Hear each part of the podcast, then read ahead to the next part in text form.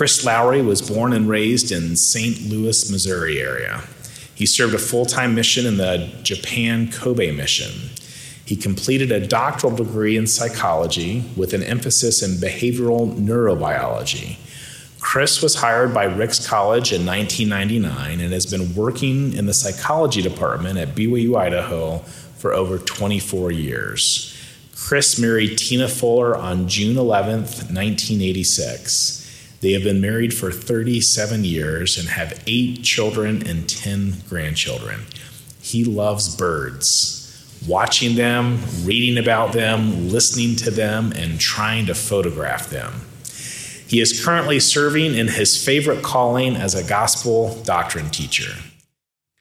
I'm grateful for the gift of music. To all in attendance, I express my gratitude that you've taken your time to be here. I pray that the Holy Ghost will be with us so that we may be edified and drawn closer to our Savior through what we feel and hear today. Gift giving and receiving is an important part of our culture. We give gifts for birthdays, anniversaries, and at other important times in our friends' and loved ones' lives.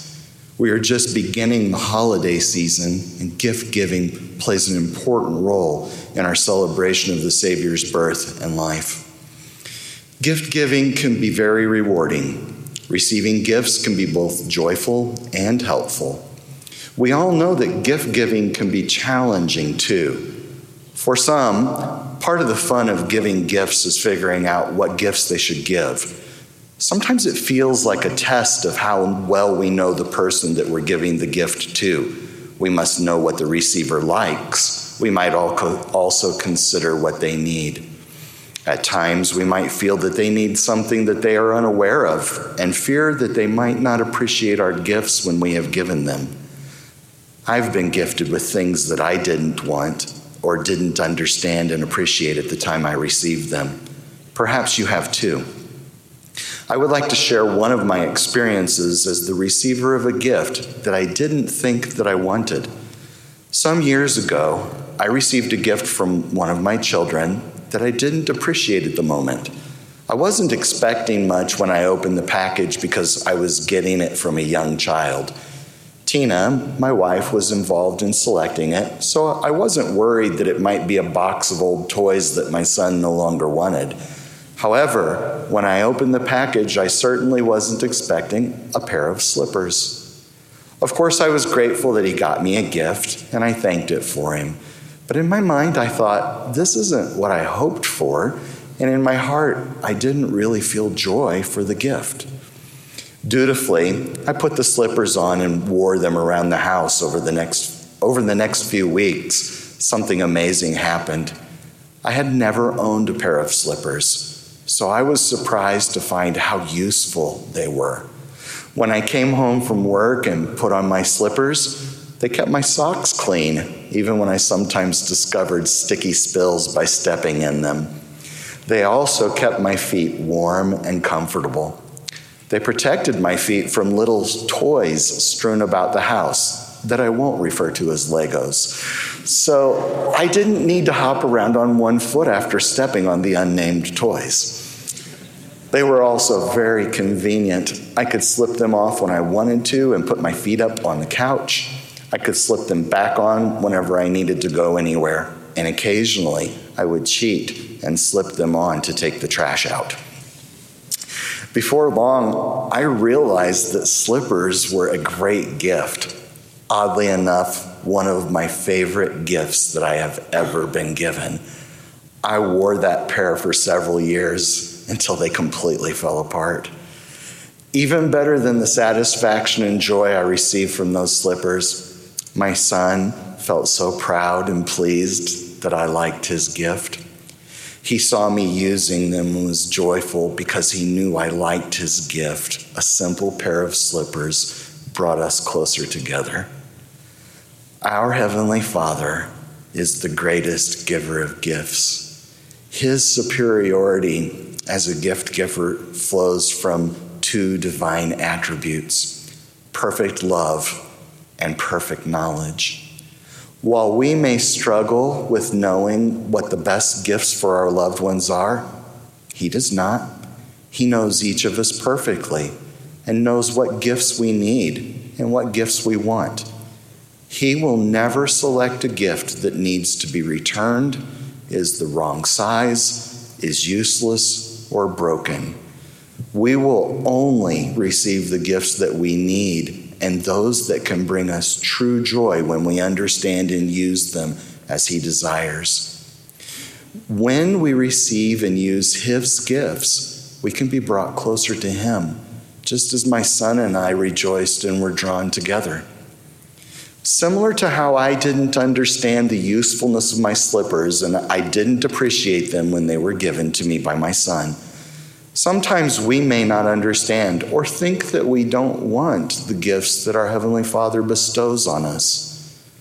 When that happens, we are in danger of not benefiting from the gift and may harm ourselves and our relationship with our Heavenly Father.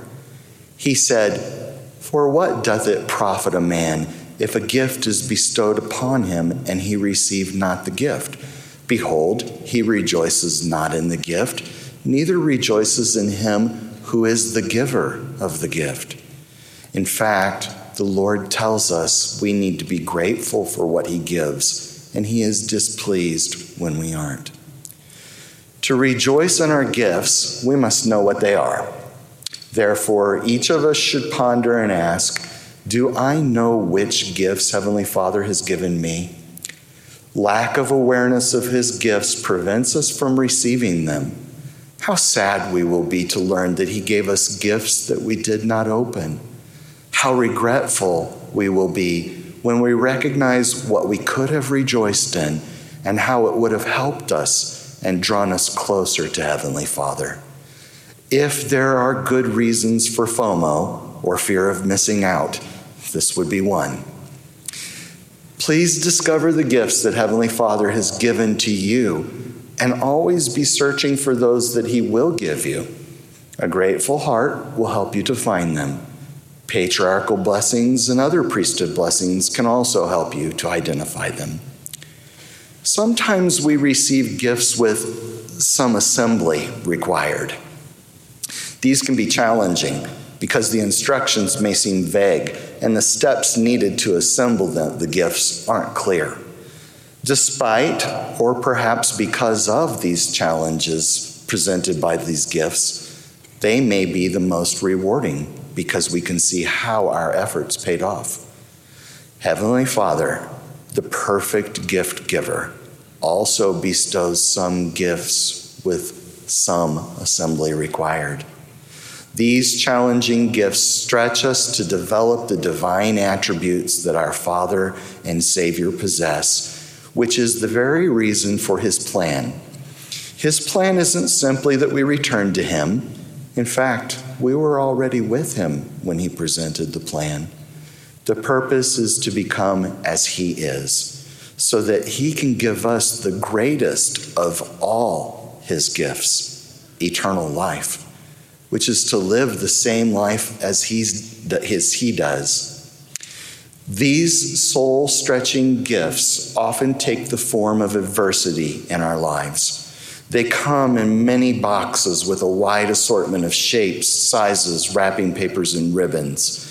I can't possibly list all of the ways that these come into our life, nor am I trying to suggest that Heavenly Father causes all of them.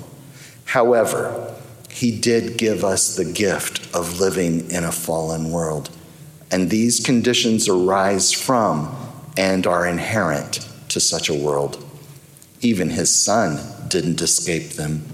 In fact, he suffered beyond our ability to understand so that he would know, according to the flesh, how to succor us. Although I cannot enumerate nor understand all the ways these challenges come to us, I have no doubt that Heavenly Father gives us other gifts and will give us all of the gifts that we need to deal with the adversities that we do and will face. Many gifts are given to us, but I would like to focus on just two the gift of the Holy Ghost and the gift of sanctification through Jesus Christ's atoning power and mercy. We've all heard of cell phones being compared to prayer before, but I still want to, us to consider how easy it is to stay in contact with those we love using these devices. They are ubiquitous. I see them at church, in my classes, in homes. I even see people using them while driving, which research shows is a very dangerous activity. I think we have all of us have had our relations strengthened, strengthened, been taught important things, received warnings of danger and messages of comfort through our phones. Think of how marvelous it is that we can have all of that and more from the Holy Ghost. In fact, I am suggesting that during our mortal lives, the gift of the Holy Ghost is the greatest gift that our Heavenly Father offers us. The Holy Ghost can teach us all truth. There is no such thing as a wrong number with Him. He can comfort, guide, warn, help us to feel closer to Heavenly Father and our Savior. Help us to understand and love those around us, thereby strengthening all our relationships and He helps us to overcome weakness and sin. Those vague instructions that we talked about earlier can be made crystal clear through the Holy Ghost. The scriptures say, God shall give unto you knowledge by his Holy Spirit, yea, by the unspeakable gift of the Holy Ghost. Unspeakable means that it is so great that it cannot be expressed in words. There are many things that we need to do to receive this great gift. I'm sure you've been taught some of them before. I will focus on one thing desire the gift. I believe that one of the reasons we don't receive the Holy Ghost as much as we could or should is that we don't appreciate the gift or desire it enough to ask for it and constantly seek it. Do you remember the account of the Savior's visit to the Nephites following his resurrection? After the first day he had visited them, the people who had seen him and heard him knew that he was returning the next day. So they spent the night gathering those who hadn't been there that day. When they had gathered, they taught the newcomers exactly what the Savior had taught the preceding day. Then the prophet recorded something very important. Behold, they knelt again and prayed to the Father in the name of Jesus, and they did pray for that which they most desired. Now I've wondered, what would I have prayed for? What would you have prayed for?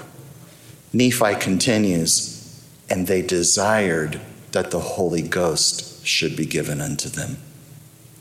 Why were these people so desirous to receive the Holy Ghost? Why is the gift of the Holy Ghost so great and important to us?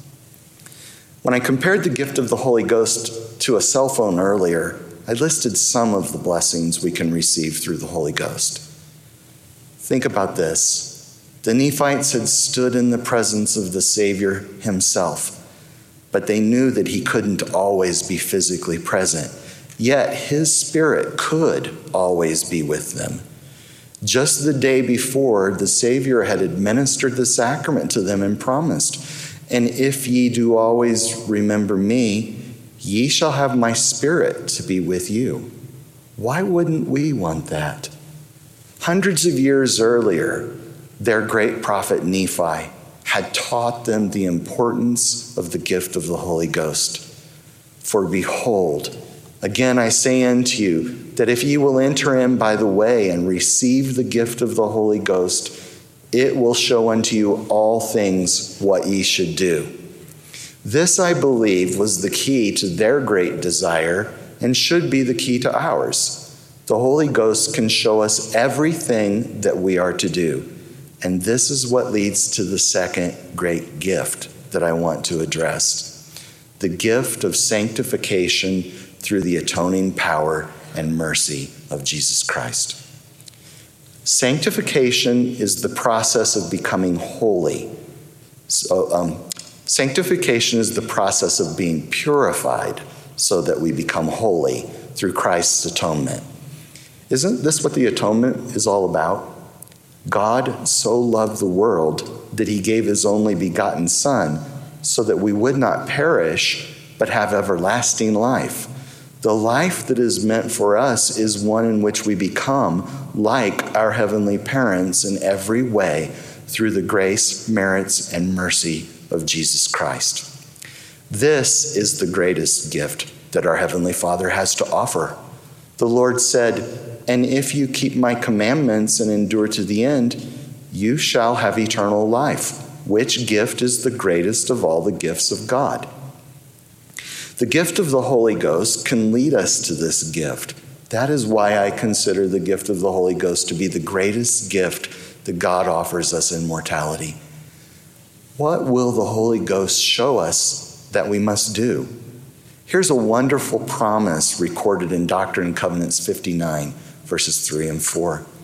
Yea, blessed are they who have obeyed my gospel, for they shall receive for their reward the good things of the earth, and it shall bring forth in its strength, and they shall be crowned with blessings from above, yea, and with commandments, not a few, and with revelations in their time they that are faithful and diligent before me. The Lord is promising that He will bless the righteous with more commandments through revelation. How will these commandments come to us? Some will come through inspired priesthood leaders and other church leaders. However, some will come to us personally, and that can only happen through the ministry of the Holy Ghost. Listen to what Elder David A. Bednar said on the topic. It is one thing to obey the institutional, public, and shared commandments associated with the Lord's kingdom on earth. Commandments such as the law of chastity, the law of tithing, and the word of wisdom. It is an even greater thing to receive and respond to the individual private and personally revealed commandments that result from continual and faithful obedience. As we receive and respond to the whisperings of the Holy Ghost, this great gift will allow Christ's atoning power to work in our lives. We will begin to become exactly who our Heavenly Father wants us to be. And that is when we are truly in a state of at one ment with Him. This is why the scriptures record that thou shalt declare repentance and faith on the Savior and remission of sins by, bapti- by baptism and by fire, yea, even the Holy Ghost. The purifying and sanctifying power of the Holy Ghost, I'm sorry, the purifying and sanctifying power of Christ are administered through the operation of the Holy Ghost. President Brigham Young described what will happen to us as we begin to receive this influence in our lives. If we take a course to promote the principles of life, seek unto our Father and God, and obtain His will and perform it, the Spirit, he's speaking of our spirits, will be purified, sanctified, cleansed, and made holy in the body. When the Spirit overcomes the evil consequences of the fall, which are in the mortal tabernacle, it will reign predominant in the flesh and then is prepared to be exalted. What wonderful gifts are available to us. I know that the Holy Ghost can be our constant companion. At times, I have felt Him abiding with me, strengthening me, teaching me guiding my thoughts, feelings, and actions, and changing my heart, sometimes through reproof, and sometimes through feelings of divine approval and love. I know that He will lead us to our Savior. I know that He will inspire us to do the things that our Heavenly Father wants us to do.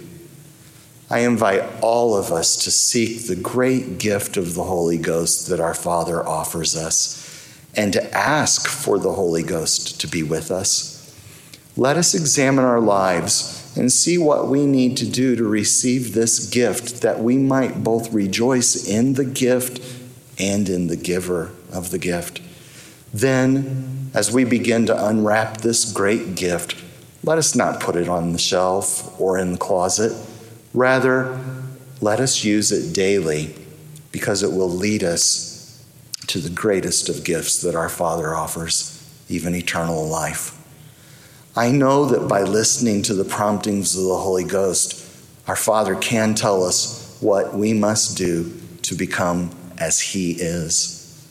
At the start of this holiday season, I bear testimony that God does so love the world that He gave His only begotten Son, that whosoever believeth in Him should not perish, but have everlasting life. In the name of our Savior, Jesus Christ. Amen.